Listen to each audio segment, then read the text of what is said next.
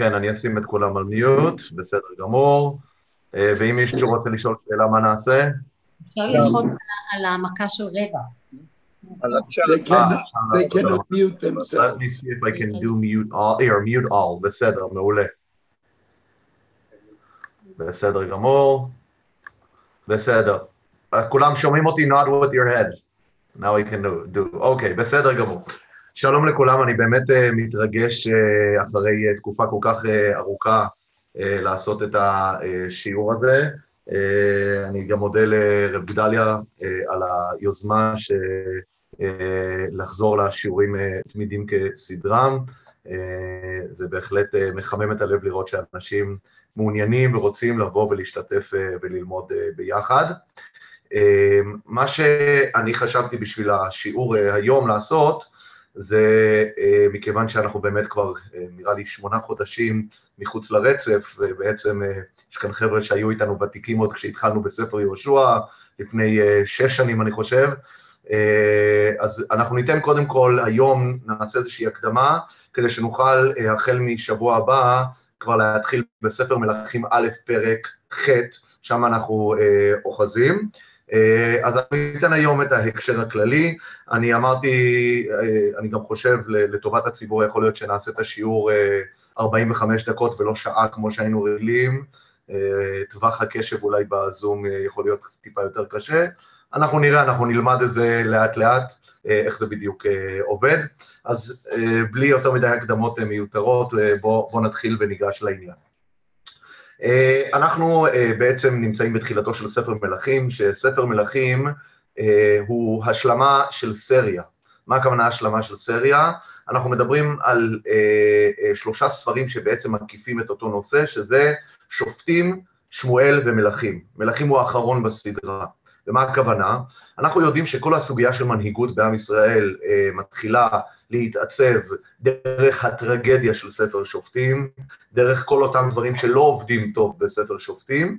ה, אה, אנחנו תמיד דיברנו על ארבע מימדים אה, של, אה, שעם ישראל אה, מתרכז מסביבם, של הנהגה, שזה ראשי תיבות משכן, שזה מלך, שופט, כהן ונביא, שתמיד הארבע דברים הללו הם הברומטר כדי להגדיר את המצב הרוחני שעם ישראל נמצא בו. דהיינו, אם יש את כל ארבעתם וכל ארבע... והם מתפקדים כמו שצריך, זה אומר שעם ישראל נמצא במצב טוב. אם הם חסרים, אז המצב הוא לא כל כך טוב.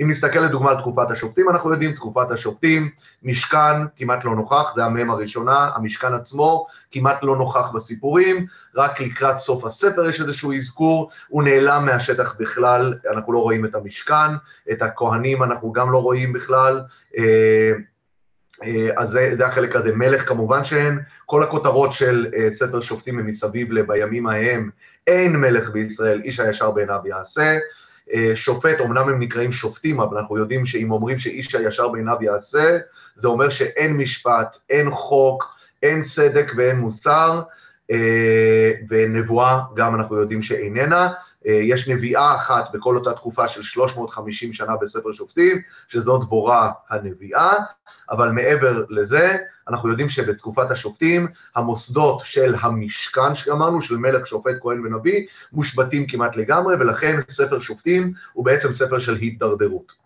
ספר שמואל הוא הספר שבו בעצם כל המוסדות האלה הולכים ומתעצבים ונבנים מחדש. הפתיח של ספר שמואל הוא, פתאום אנחנו רואים את המשכן במרכז, עלי, שילה, שמואל צומח בתוך המשכן, אז אנחנו רואים את המשכן ואת הכהונה חוזרים למרכז הבמה, אנחנו רואים את הנבואה חוזרת, שמואל הנביא הוא נביא מיוחד, חדש, תופעה חדשה שאפילו הרב שלו, אלי הכהן, לא מכיר אותה, לא מזהה אותה, עד שלוקח לו כמה פעמים להגיד לשמואל, אה, כנראה שאתה, זה, מה שאתה חווה עכשיו זה נבואה. Uh, כמובן שמלכות, זה הסיפור המרכזי של ספר שמואל, איך המלכות צומחת, וכמובן uh, uh, שאם יש מלך ויש יש, יש גם חוק וסדר, אז אנחנו יכולים לראות שספר שמואל הוא בעצם ספר של מעברים, ספר שבו הדברים מתעצבים. אם אנחנו יודעים שבספר שופטים הכל קורס אחרי מות יהושע, הרי שתפקידו של שמואל להיות ה... זה להיות זה שבונה את כל הדברים מחדש, וזה מה ששמואל עושה בעצם בספר שופטים. אחד הדברים המעניינים, המעניינים ששמנו לב אליהם ועמדנו עליהם, והוא מאוד רלוונטי לספר מלכים, הוא שלכאורה אנחנו יודעים שיש הבדל מאוד משמעותי בין שופטים לבין מלכים. מה ההבדלים בין שופטים לבין מלכים? ההבדל הכי בולט הוא שלשופטים אין שושלת. למלכים יש שושלת, אחד מהדברים שהמשמעות של זה היא משמעות גם הלכתית. מלך ברגע שהוא נמשך למלך, אין צורך למשוך, למשוך את בניו אחריו, מכיוון שאוטומטית הם נהיים מלכים מכוח הירושה. שופטים, לא היה אף שופט שהעמיד ילד שירש אותו, היה אומנם אחד שקראו לו גדעון, אבל הבן שלו שהמשיך אותו, אבי, אה, אה, אה, אבימלך היה באמת קטסטרופה לאומית. הדבר השני הוא, נסתכל, לשופטים אין עיר בירה. ממה זה נובע? זה נובע מנקודה אפילו יותר מוקדמת שהיינו צריכים לומר, שהם לא שולטים על כל העם. שופטים הם מנהיגים מקומיים, לעומת מלכים שיש להם שלטון מרכזי על כל עם ישראל. עוד דבר שהוא חלק מאותו מאפיין, שופטים הם מנהיגים כריזמטיים. דהיינו, יש צורך ספציפי באיזשהו מקום, איזה עם לוחץ אותם באיזושהי גזרה בארץ, הם מיד קמים, הם רוח השם לובשת אותם, סוחפת אותם, הם הולכים ומתחילים, ופותרים את המצב. זאת אומרת שהם נשלחים באופן נקודתי לטפל באיזושהי אה, בעיה, באיזשהו אזור גיאוגרפי, בדרך כלל סוגיה שנוגעת לחלק מסוים מן העם. הם לא מצליחים להעמיד המשכיות, מכיוון שהם לא מטפלים בסוגיות לאומיות שכוללות את כל העם, אז לכן אין להם עיר בירה, אין להם מוסדות שלטון, אין להם צבא קבע, בדרך כלל שופט, מה הוא עושה? הוא בכריזמה שלו מצליח להרים קול זעקה, אוסף את כל האיכרים מהשדות, כולם מגיעים עם החרמשים והקלשונים, ו- וסוחף אחריו את כולם, ועולים אה, לפתור את הבעיה. אין מוסדות מסודרים, מכיוון שאין מוסדות מסודרים ואין עיר בירה ואין חצר מלוכה, גם כמובן אין מיסים, אין את כל המרכיבים שאנחנו מכירים שיש בשלטון, אין אדמיניסטרציה בכלל, זה המשמעות, שזה שופטים. מלך, היפוכו, יש את כל הדברים הללו. עכשיו, הדבר המעניין הוא שתאורטית היה אפשר לחלק את כל הספרים אה, אה, האלה ביחד לשופטים ולמלכים. לא היה צריך את ספר שמואל בכלל באמצע בעצם. ספר שמואל, הנוכחות שלו היא קצת מיותרת, אבל אנחנו דיברנו על זה כשלימדנו את ספר שמואל, שדווקא ספר שמואל הוא זה שמלמד אותנו שהשופטים האחרונים הם היו טיפה מלכים, והמלכים הראשונים היו טיפה שופטים, ולכן זה איזשהו ספר שמייצג את המעבר. במה דברים אמורים? יש בספר שמואל ארבע, אה, אה, ארבע דמויות מרכזיות, עלי, שמואל, שאול ודוד. השניים הראשונים הם שופטים, אנחנו יודעים את זה במפורש, על עלי כתוב במפורש שהוא שפט את ישראל אה, 40 שנה, שמואל כתוב שהוא היה מסובב ושופט את העם, ותשובתו הרמתה כי שם ביתו, עלי ושמואל היו שופטים. שאול ודוד היו מלכים, וכאן אנחנו צריכים לשאול את השאלה, אם עלי ושמואל היו שופטים, ודוד ושאול היו מלכים, אז היה ראוי את ספר מלכים לפתוח מדוד המלך, ואילו את ספר שופטים לחתום אצל מי? אצל שמואל, לכאורה. ככה היה ראוי אה, לעשות, אה, וזה לא ככה. למה? התשובה היא כי עלי ושמואל נבדלים מהשופטים שלפניהם. מדוע? כי הם שופטים של כל העם, ויש להם גם איזשהו סוג של המשכיות. למה? כי עלי חונך את שמואל. שמואל חונך את דוד, אמנם זה לא בניהם, זה לא זרעם אחריהם, אבל אנחנו לא ראינו רצף הנהגתי מהסוג הזה בספר שופטים עד אז. ולכן ספר שמואל מצ... בעצם לוקח את שני השופטים האחרונים, ומתאר לנו איך שני השופטים האחרונים שותפים בשינוי המצב בעם ישראל, והעברתו לתקופה חדשה שהיא תקופת המלוכה, זה העניין של השופטים שבספר שמואל, שזה עלי ושמואל הנביא. אותו דבר, הדברים נכונים גם לדוד ולשאול. דוד ושאול אמנם הם מלכים, אבל אם נראה בספר שמואל, הם לא מצליחים לייצר את אותה מלכות אידיאלית, כפי שאנחנו נפגוש בספר מלכים, החל משלמה המלך והלאה. אצל שאול בוודאי אנחנו יודעים, הוא היה מלך רק לזמן קצר, הוא לא מצליח להעמיד צאצאים בהמשכיות. גם דוד המלך בתחילת דרכו, כפי שאנחנו רואים בתוך ספר אה, שמואל, הוא, אה, אה, הוא צריך לעבור תהפוכות רבות עד שהוא מצליח לייצב את המלוכה ולמצוא את הבן הראוי, שזה שלמה המלך, שימשיך אותו, והוא אותו מלך שקוראים לו שלמה, כי שלום יהיה בימיו, כי זה כבר מצב של יציבות, זה לא אותו בלגן שיש לדוד המלך עם הילדים שלו, בספר שמואל, שמואל ב' אנחנו רואים, גם עם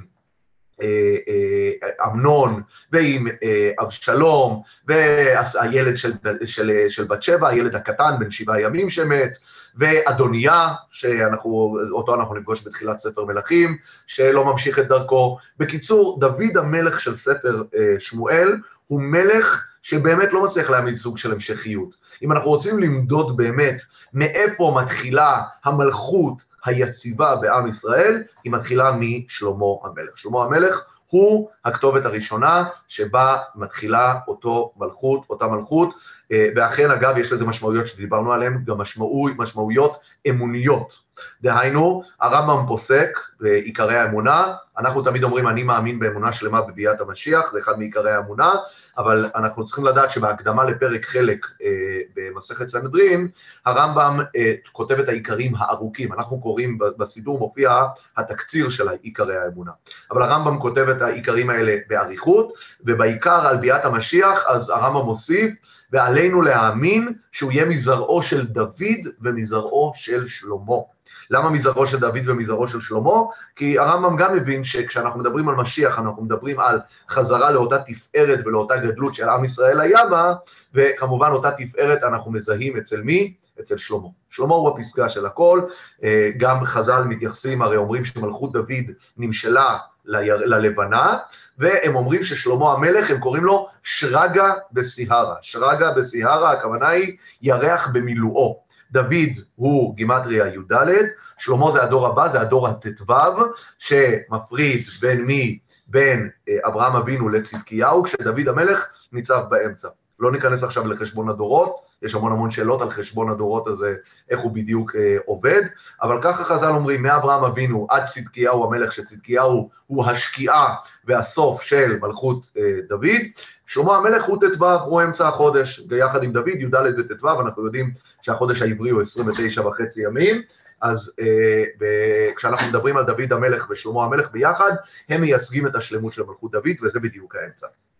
וכאן אנחנו מגיעים באמת, אה, כבר אחרי שנתנו את ההקשר של ספר מלכים בתוך הרצף, איך הוא מגיע אחרי שופטים, ואיך הוא מגיע אחרי אה, ספר שמואל, אנחנו יכולים להגיד את הכותרת אה, אה, הבאה, שאני חושב שהיא כותרת אה, מאוד משמעותית בהקשר של שלמה.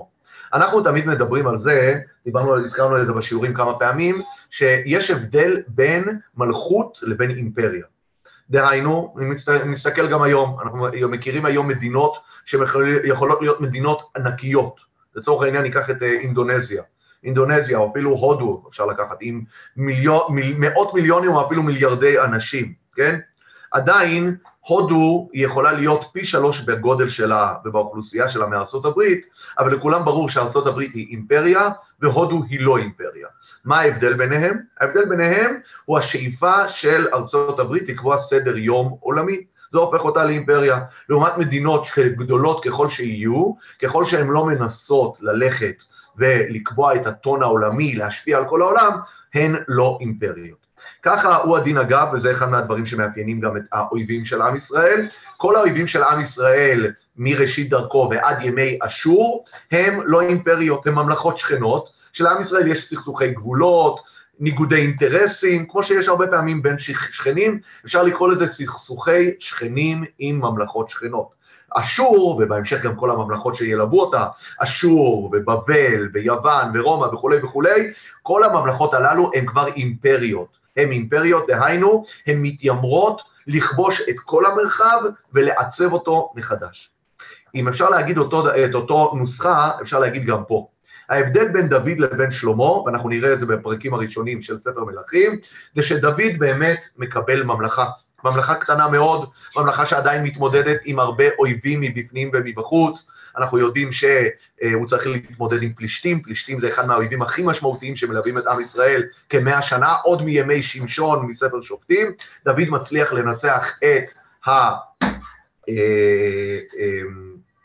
הפלישתים, אה, אה, ואחר כך הוא אפילו מצליח להרחיב את גבולות הממלכה, ובסופו של דבר דוד המלך מצליח לקחת את אותה ממלכה קטנה ולהפוך אותה לאימפריה מבחינת הגודל שלה, מבחינת הכוח הצבאי שלה בעיקר.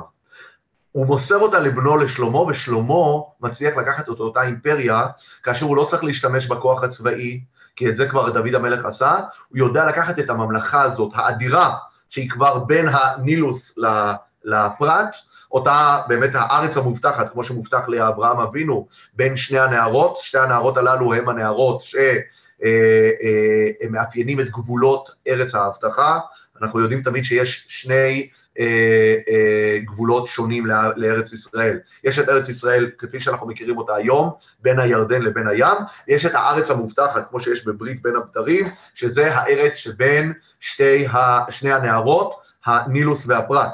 ודוד המלך מצליח להביא את ארץ ישראל לגודל כמעט המקורי שלה. והוא מוריש לשלמה ארץ ענקית ש...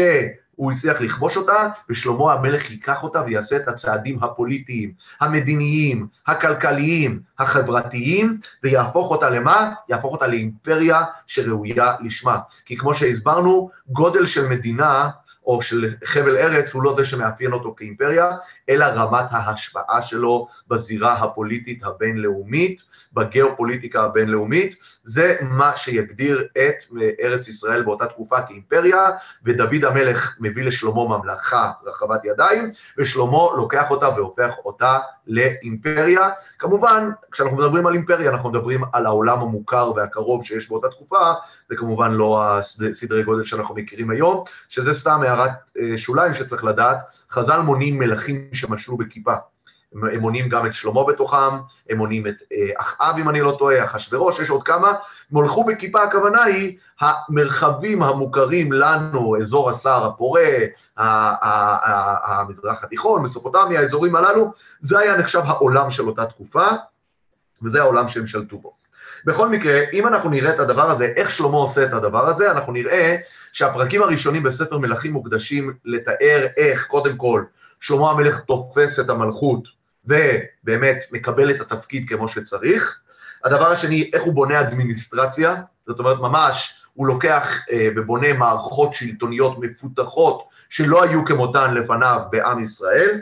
אנחנו רואים איך הוא מצליח לקחת את ירושלים ולהפוך אותה לבירה קוסמופוליטית, כמו לצורך העניין ניו יורק, לונדון, פריז, מקומות כאלה שבאמת הן בירות קוסמופוליטיות, ירושלים הוא מצליח להפוך אותה לבירה קוסמופוליטית בהקשרים גם כלכליים ובעיקר תרבותיים, תרבותיים, אנשים מגיעים מכל העולם לשמוע את חוכמתו של שלמה, הוא באמת הופך להיות איזשהו מרכז לידע עולמי, הוא משקיע אה, בפרויקטים של בנייה מסיביים ואדירים שקשורים לכל התהליכים שהוא עושה, והוא בונה את בית המקדש ואת ארמון המלוכה. זאת אומרת, חמישה אה, דברים שלמה המלך עושה, וזה מה שהוא עושה בעצם בפרקים שלמדנו עד כה, וזה, כמו שאמרנו, הוא תופס את המלוכה ומצליח לבסס אותה, הוא מפתח את האדמיניסטרציה השלטונית, הוא הופך את ירושלים לבירה ולמרכז קוסמופוליטי, הוא בונה מקדש, הוא בונה ארמון מלוכה.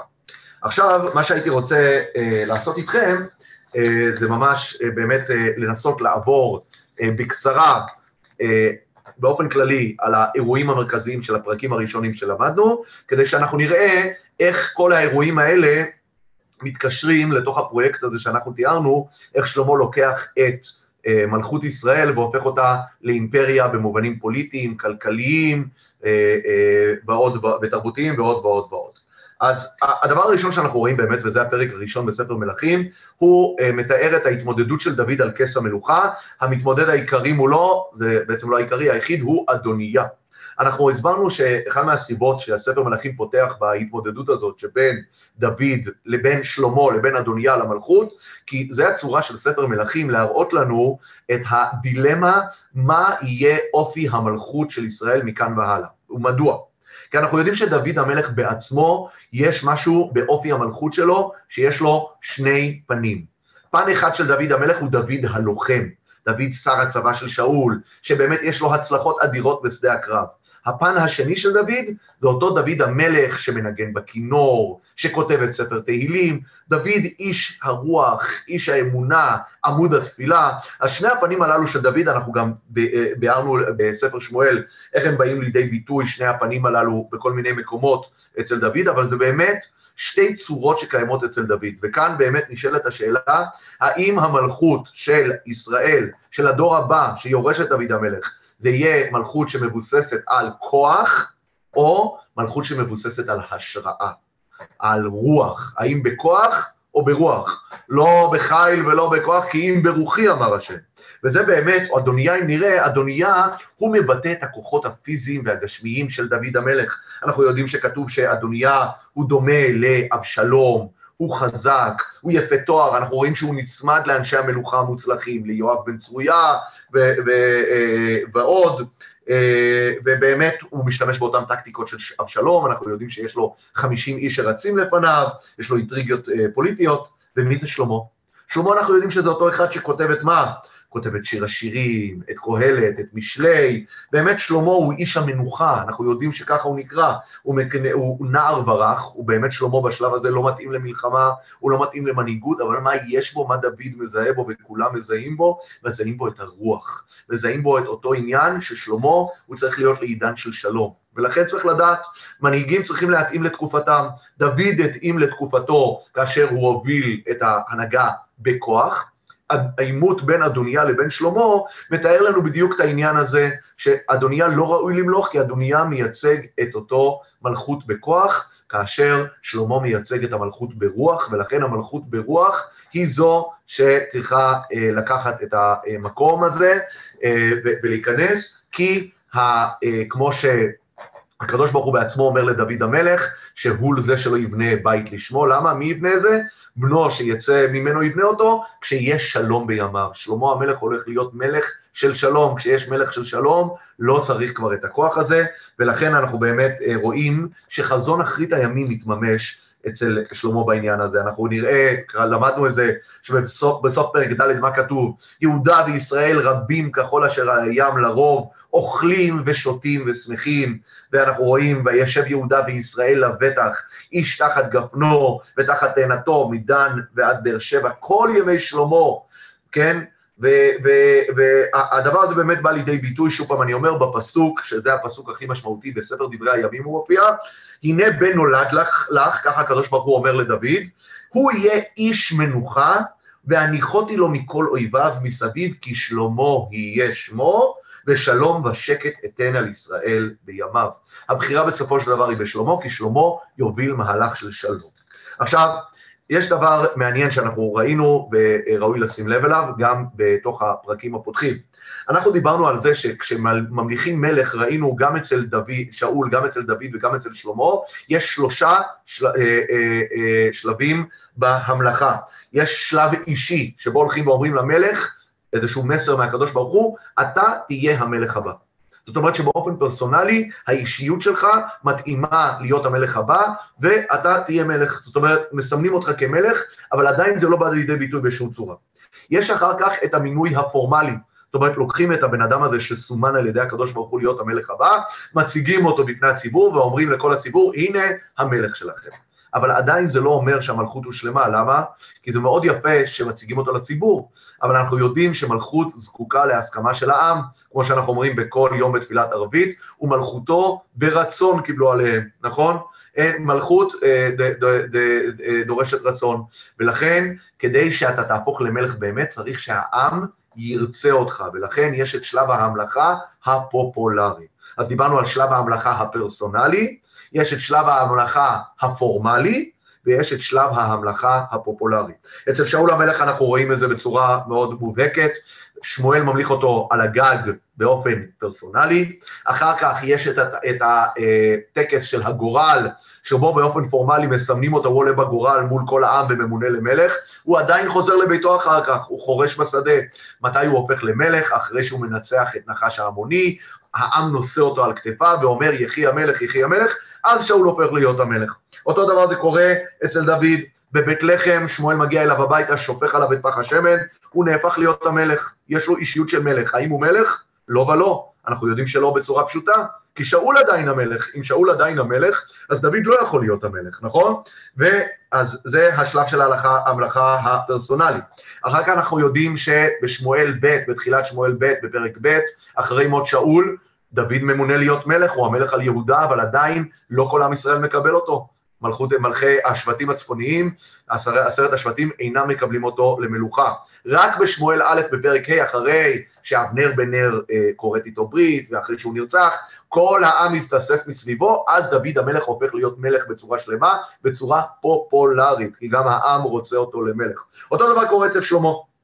שלמה מסומן להיות מלך, עוד מתי? עוד בלידתו. אנחנו יודעים שהוא הילד שנולד למי? לדוד ובת שבע.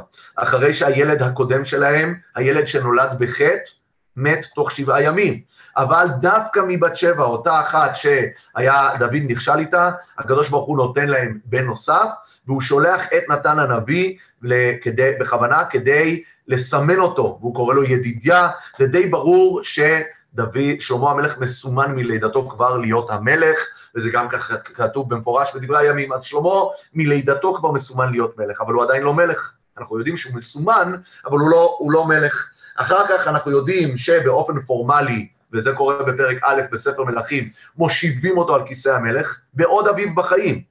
כדי מה? כדי להראות לכל העם, הוא המלך הבא ולא אדוניה, ואז כאן יש את שלב ההמלכה הפורמלי, יורדים לגיחון, שופכים עליו את, את, את כל העניין והכל, אבל אגב, צריך לשים לב לדבר מאוד מעניין. אצל שלמה המלך, מתי שופכים עליו את פח השמן? בשלב ההמלכה הפורמלי. אצל דוד מתי שופכים עליו את פח השמן? בשלב ההמלכה הפרסונלי, כאשר הוא, הוא בבית לחם. מדוע? הרמב"ם מסביר את זה. מכיוון ששלמה בעצם לא זקוק למשיכה בשמן. למה? כי הוא יורש את מלכות דוד. הסיבה היחידה שמושכים את שלמה בשמן היא בגלל ש... לעשות כאן איזשהו גילוי לעם, הוא המלך הבא. אבל צריך לשים לב, בשפה הלמדנית אומרים את זה ככה.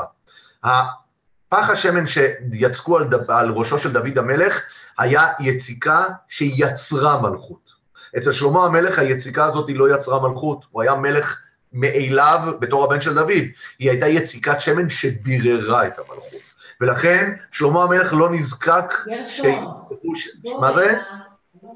לא נזקק שישפכו שמן על ראשו אה, בשלב ההמלכה הפרסונלי, כי הוא היה מלך מאליו, הוא היה בן של דוד.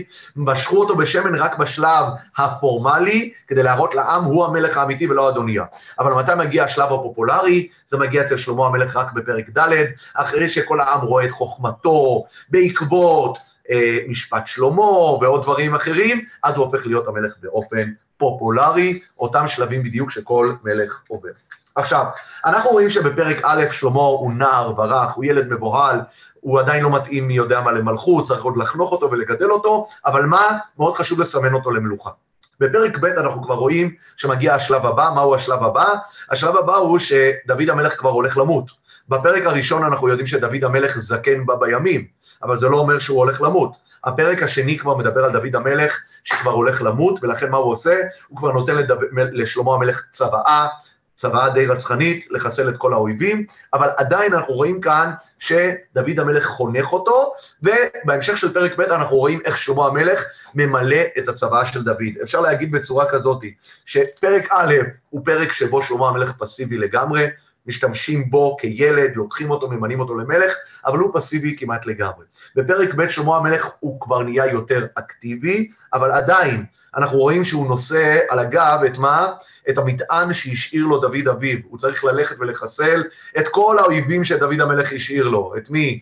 את יואב בן צרויה, ואת אדוניה, ואת שימי בן גרה, והוא צריך לטפל באביתר, לשלוח אותו חזרה לענתות, כל הדברים הללו הם הנדוניה, במרכאות, שהשאיר לו דוד אביו, אבל הוא עדיין לא מתעסק עם העניינים שלו, הוא צריך עדיין, מה שנקרא, להתעסק בסגירת חשבונות.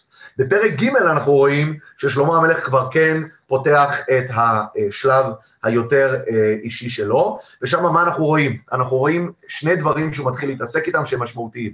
הדבר הראשון זה שהוא מתחתן עם בת, בת פרעה. החתונה של בת פרעה, כמו בכל מחזה טוב, זה האקדח מהמערכה הראשונה, שבאמת אה, יירה במערכה הסופית.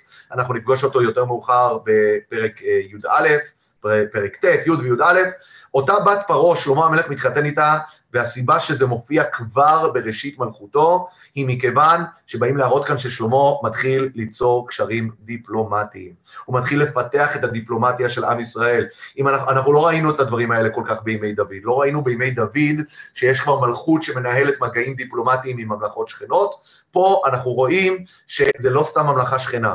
מצרים באותה תקופה זו האימפריה הכי חשובה במרחב, ובאותה תקופה יושב אה, אה, של, אה, שלמה, ואחד הדברים הראשונים שהוא עושה, וזה לא דבר שהוא עושה בשביל עצמו, הוא עושה את זה כדי לחזק את הממלכה, זה די ברור, אנחנו יודעים כמו היום, אנחנו רואים את עם ישראל, כשעם ישראל נמצא בקשר טוב עם מה? עם האימפריות מעבר לים, זה עושה טוב לעם ישראל. אותו דבר, שלמה המלך יושב וכורת ברית עם מי? עם המצרים, שהיא האימפריה החזקה. שלמה, אנחנו נראה בהמשך שפרעה אפילו נותן לשלמה נדוניה 20 ערים בדרום. זה לא סתם. אנחנו יודעים שנישואים באותה תקופה זה לא נישואי אהבה, אלא האישה היא חוזה דיפלומטי. כשאומרים שלשלמה המלך היו אלף נשים, אלף נשים הכוונה היא אלף בריתות דיפלומטיות עם עמים שכנים. זה המשמעות של אלף אה, נשים. זה לא ההרמונות שיש לסולטנים הטורקיים אה, באיסטנבול, זה לא המשמעות של זה. המשמעות זה שיש כאן מלך מאוד מאוד חזק, שמצליח לתפעל מערכת דיפלומטית מסועפת ומפותחת מאוד עם המון עמים, וה... דובדבן שבקצפת זה באמת בת פרעה, שזה קשר עם הממלכה אה, הכי משמעותית שמה. מה שאנחנו רואים עוד דבר, ששלמה מיד מתחיל להתעסק עם בניית בית המקדש, כי זה באמת הפרויקט המונומנטלי של חייו של שלמה, זה מיד בפרק ג' הוא מתחיל להתעסק עם שני הדברים הללו. ומה אנחנו רואים שהוא עושה? הוא הולך לגבעון, גבעון היא בנחלת בנימין, שזה דבר פלא. כי אנחנו יודעים שדוד המלך כבר מצליח להעביר את כל מרכז הכובד לאן? לירושלים. הוא מעלה לירושלים את הארון. אנחנו יודעים בספר דברי הימים שהוא כבר מכין בירושלים את כל מה שצריך לעשות כדי לבנות בית מקדש, אבל הוא עוצר ברגע האחרון, כי הקדוש ברוך הוא אומר לו, אתה לא תבנה בית לשמי. אבל הכל בירושלים יושב ומוכן, יש שם ארון, יש שם את כל החומרי אה, בניין בשביל לבנות בית המקדש. לאיפה שלמה הולך, אבל בתחילת מלכותו, הוא הולך לגבעון. מה יש בגבעון? בגבעון יש מזבח, יש במה גדולה. אנחנו יודעים שהמשכן נדד בכמה מקומות. אחרי שהגיעו לארץ ישראל, המשכן מגיע לגלגל, בגלגל הוא נמצא 14 שנה, אחרי גלגל המשכן עובר לשילה, הוא נמצא בשילה 369 שנה, משכן שילה נחרב בימי עלי, אחרי זה המשכן הולך לאן? לנוב, אחרי שהוא נמצא בנוב 52 שנה, מי שמחריב אותו הוא שאול, בעקבות הלשון הרע של דואג האדומי, עולה שאול ומחריב את נוב עיר הכהנים, ואז המשכן עובר לאן? המשכן עובר ל...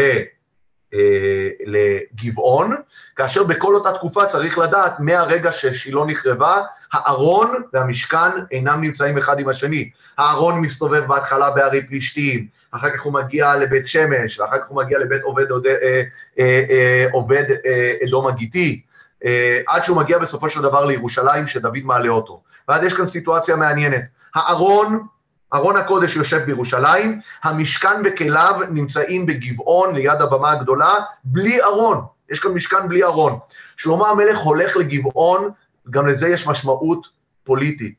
גבעון היא המרכז של בנימין. בנימין זה בני שאול, זה האנשים שהכי הרבה מתנגדים לדוד המלך בחייו. שלמה המלך רוצה להתחיל את התהליך יחד איתם. הוא רוצה לבנות ולקשור ברית עם בני בנימין, הוא עולה לגבעון, הוא מקריב שם אלף עולות, כמות באמת אדירה, ובאותו לילה הקדוש ברוך הוא מתגלה אליו, צריך לדעת שזו פרקטיקה שחוזרת על עצמה לא פעם ראשונה. אנחנו יודעים גם אצל נוח, כשנוח בפרשת שבוע יצא מהתיבה, מה הוא עושה? הוא בונה מזבח, ואז מה? הוא מתפלל להשם, הוא, הוא מתחיל איזושהי תקופה חדשה, אחרי המבול, הקדוש ברוך הוא מתגלה לה, ומה עושה?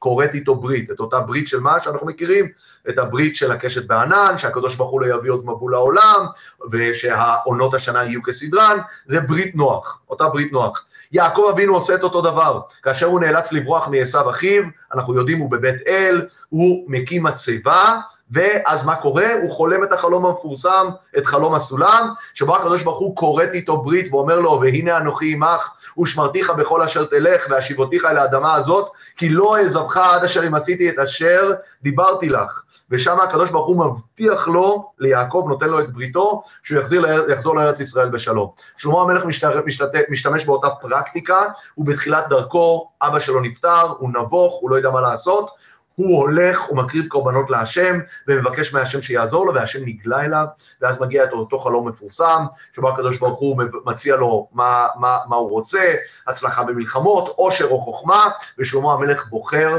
הוא כבר היה חכם כנראה קצת קודם, הוא בוחר בחוכמה, כי uh, החכמים יודעים לבחור בחוכמה באמת, כי אם, אם אתה חכם יש לך הכל, והקדוש ברוך הוא אומר לו שהוא ייתן לו את כל uh, שאר uh, הדברים. וזה בעצם מה שקורה בחלק הראשון של פרק ג'. בחלק השני אנחנו רואים מיד איך אות, אותה חוכמה שהקדוש ברוך הוא הבטיח לשלמה, הוא מצליח ליישם אותה במשפט שלמה, אותו משפט מפורסם שמגיעים אליו שני אנשים, במריבה על הילד, של מי הילד החי ושל מי הילד המת. אנחנו לא ניכנס עכשיו לכל הפרטים, בזמנו באמת עבדנו על המון המון קשיים בפשט. שיש בפרשייה הזאת של השפחות, אבל כן אמרנו דבר מעניין, שברמה האלגורית, יש במשפט שלמה משהו מאוד מעניין, שמאפיין את העתיד שהולך להיות לעם ישראל בספר מלכים, כי הולך להיות כאן שתי מלכויות שכל אחת תטען שהיא ישראל, יש את מלכות יהודה, יש את מלכות אה, ישראל, בעצם יש כאן איזשהו תינוק שמתגוששים ביניהם, ובסופו של דבר יש כאן הצעה, וזו הצעה לחתוך את המלכות לשתיים, כאשר אנחנו יודעים שמי שמתנגד לזה שיגזרו את המלכות לשתיים זה דווקא מלכות יהודה, בגלל זה מלכות יהודה עולה למלחמה, כי מלכות יהודה מתנגדת לפילוג, לעומת מלכות ישראל שרוצה את הפילוג, שזה לכשעצמו סימן, שמי שמתנגד לפילוג הוא כנראה האימא האמיתית, ואותו דבר גם במלכות אה, יהודה, מלכות יהודה היא האימא האמיתית של עם ישראל, אה, ולעתיד לבוא זה באמת מה שעתיד להיות. זה מה שקורה בפרק ג', אני רוצה גם לציין דבר מאוד מעניין, אם נסתכל בתוך אה, פרקים א', ב' וג', אנחנו נראה שלושה משפטים מאוד דומים שחוזרים על עצמם, שהם מאוד מאוד אה, מאפיינים את התהליך שעובר על שלמה. בפרק ב', אחרי שדוד המלך נפטר, כתוב, ושלמה ישב על כיסא דוד אביו, ותיכון מלכותו מאוד. ככה כתוב, ותיכון מלכותו מאוד, וזה משפט אחד. בסוף פרק ב', אחרי שהוא הורג את כל אויבי דוד, ובאמת הוא כבר סיים את השלב הזה, הוא קצת הצליח להוריד מעליו את החובות של אביו, מה כתוב? והממלכה נכונה ביד שלמה, כאן כבר לא מדברים על המלכות, בהתחלה כתוב ותיכון מלכותו מאוד, זאת אומרת שהוא כמלך, באופן פרסונלי, יש לו כאן מלכות. כאן אנחנו רואים שהממלכה נכונה ביד שלמה, זאת אומרת שכבר המדינה מתחילה להתארגן מסביבו. אבל בהמשך אנחנו נראה בתחילת פרק ד', זה איפה שאנחנו הגענו עכשיו, ויהי המלך שלמה מלך על כל ישראל. כאן אנחנו רואים, הוא כבר משלים את כל התהליך, הוא לא רק באופן פרסונלי תופס את אה, אה, מוסדות השלטון, אלא יש כאן כבר תהליך שלם, כל העם מקבל אותו להיות מלך, הוא משלים את כל התהליך. ובעצם מה קורה בפרק ד' זה מאוד משמעותי וחשוב. פרק ד' מתאר לנו איך נוצרת האדמיניסטרציה המסועפת של שלמה, איך הוא מצליח לשלוט על כל החלקים של הממלכה שדוד אביד הביא לו. אז קודם כל הוא מחלק אותה למחוזות, ל-12 מחוזות עם 12 נציבים, כל אחד חודש בשנה צריך לפרנס אותו, לפרנס את בית המלוכה, את הממסד, אבל יש כאן גם דבר מיוחד שאנחנו רואים סוף סוף ממשל מסודר, יש רשימה של שרים שאנחנו רואים שם על מיסים ועל המקדש ועל המלחמה וסופר שכותבים את, את כל התיעודים, יש ממש ממשלה שלמה שמתוארת שם, והדבר שמאוד מאוד בולט פה, אצל דוד המלך גם מופיע, מופיע פעמיים רשימות של שרים, אבל תמיד אצל דוד המלך השר הראשון שמופיע הוא שר המלחמה. אצל שלמה המלך מי השר הראשון שמופיע? הכהן. הכהן, כי זה בדיוק השינוי. אה, שרי המלחמה מופיעים אצל שלמה המלך, אבל הם לקראת הסוף. זה שלמה המלך, המקדש מגיע לפני המלחמה, כי זה הסיפור של שלמה. שלמה המלך הולך להעמיד כאן מלכות של שלום, שבה המקדש יהיה הסיפור המרכזי יותר מאשר המלחמה. ואז אנחנו רואים שבסופו של דבר, אחרי שאנחנו רואים אדמיניסטרציה מסועפת, ששלמה המלך מצליח לבסס מלכות בחוכמה רבה, יש לו גם חוכמה שלטונית, אנחנו יודעים שלנהל שלטון זה דורש המון המון חוכמה, בסופו של דבר אנחנו רואים שבסוף הפרק, סוף פרק ד' כתוב, יהודה וישראל רבים ככל אשר על הים לרוב, אוכלים ושותים ושמחים, יש שפע, יש מצב רוח טוב, העם בתקופה באמת אה, מרוממת, ואז מה קורה בפרק ה'? פרק ה' נשאר לנו כאן חמש דקות, אולי אני אאריך את זה בעוד חמש דקות ברשותכם, ככה נשלים את ההקדמה. בפרק ה' שלמה המלך עובר לשלב הבא, אחרי שהוא תפס את השלטון, אחרי שהוא הצליח לחסל את האויבים שלו מבית, אחרי שהוא מצליח לבסס את המלכות שלו באופן פופולרי, העם רואה שהוא חכם, העם אה, רואה, מישהו כאן, מישהו כאן אני רואה שהרים יד. שנייה, מי זה פה הרים את ידו? הנה, אני... עם מי זה? כן. הלו? טוב, אני לא מצליח פה לטפל בזה, אני מתנצל. אה, אני אחר כך בסוף השיעור, אני אתן שתיים שלוש דקות על unmute, ואני אשמע את כולם ביחד, ככה אני חושב. בכל מקרה, אחרי שהוא מצליח לעשות את כל זה, הוא מצליח לקחת את הממלכה האדירה של אבא שלו, ולחלק אותה למחוזות, ולנהל את השלטון כמו שצריך, בפרק ה' הוא עובר לשלב הבא. איך הופכים את ירושלים לבירה קוסמופוליטית. ומה הוא עושה? הוא עושה דבר מאוד מאוד חכם. קודם כל, הוא כורת בריתות עם מלכים חזקים, שזה מלך צור, חירה מלך צור, אנחנו דיברנו על זה, ממלכת צור הייתה הממלכה כמעט הכי חזקה במרחב הים התיכון, היא הייתה הנמל הכי משמעותי בכל האזור של הים התיכון, והוא כורת איתה ברית, הם אלה שיבנו את בית המקדש בשביל שלמה, והוא לוקח את ירושלים, ירושלים באמת הופכת להיות למרכז של חוכמה, יש שם גם חוכמה של משפט ראינו אצל שלמה, יש גם חוכמת ממשל ראינו אצל שלמה, כאן אנחנו רואים את חוכ... חוכמתו הספרותית המדעית, הוא כותב משלים, מגיעים מכל קצווי תבל ומשחרים לפתחו, בירושלים באמת הופכת להיות המרכז התרבותי הגדול של העולם, וכל העולם מכיר את החוכמה של שלמה, ובא לשמוע את המשלים הנפלאים שלו, מלכת שבא, ולא רק היא, התיאורים תקראו אותם בתוך פרק ה', ירושלים היא אכן הופכת להיות בירה תרבותית וקוסמופוליטית של כל העולם. וכאן יש נקודה, וזו יהיה הנקודה האחרונה שנדבר עליה, כי זה מה שנוגע לפרקים שאחרי זה.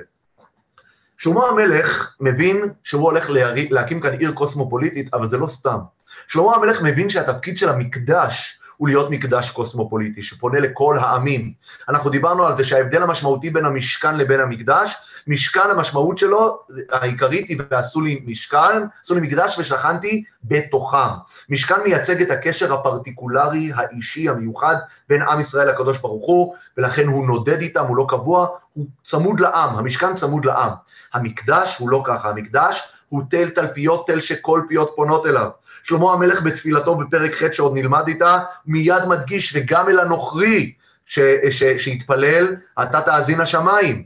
המקום הזה, ביתי בית תפילה, יקרא לכל העמים, שלמה המלך רואה בחזון אחרית הימים, אותו חזון שישעיהו הנביא מדבר עליו בעתיד, שנכון יהיה אה, בית השם בראש הערים ונישא מגבעות, והלכו אליו, אה, והלכו הלכו, הלכו אליו גויים רבים וכולי, כי מציון תצא תורה ודבר השם מירושלים, זה אכן מה ששלמה המלך מנסה לעשות בבית המקדש בתחילת ימיו, ולכן המקדש נבנה גם בסיוע של עמים רבים, הוא נבנה כמרכז של עיר קוסמופוליטית, ויותר מזה, הוא נבנה בצמוד לבית המלך. אנחנו רואים מסדר הדברים ששלמה המלך בונה מקדש, ובונה ארמון לעצמו, אותם, הם בנויים ממש בצמידות אחד ליד השני, ואת חנוכת המקדש הגדולה הוא עושה רק אחרי שהוא מסיים לבנות את ביתו. שבע שנים לוקח לו לבנות את בית המקדש, 13 שנה לוקח לו לבנות את ביתו, ומתי הוא עושה את חנוכת המקדש?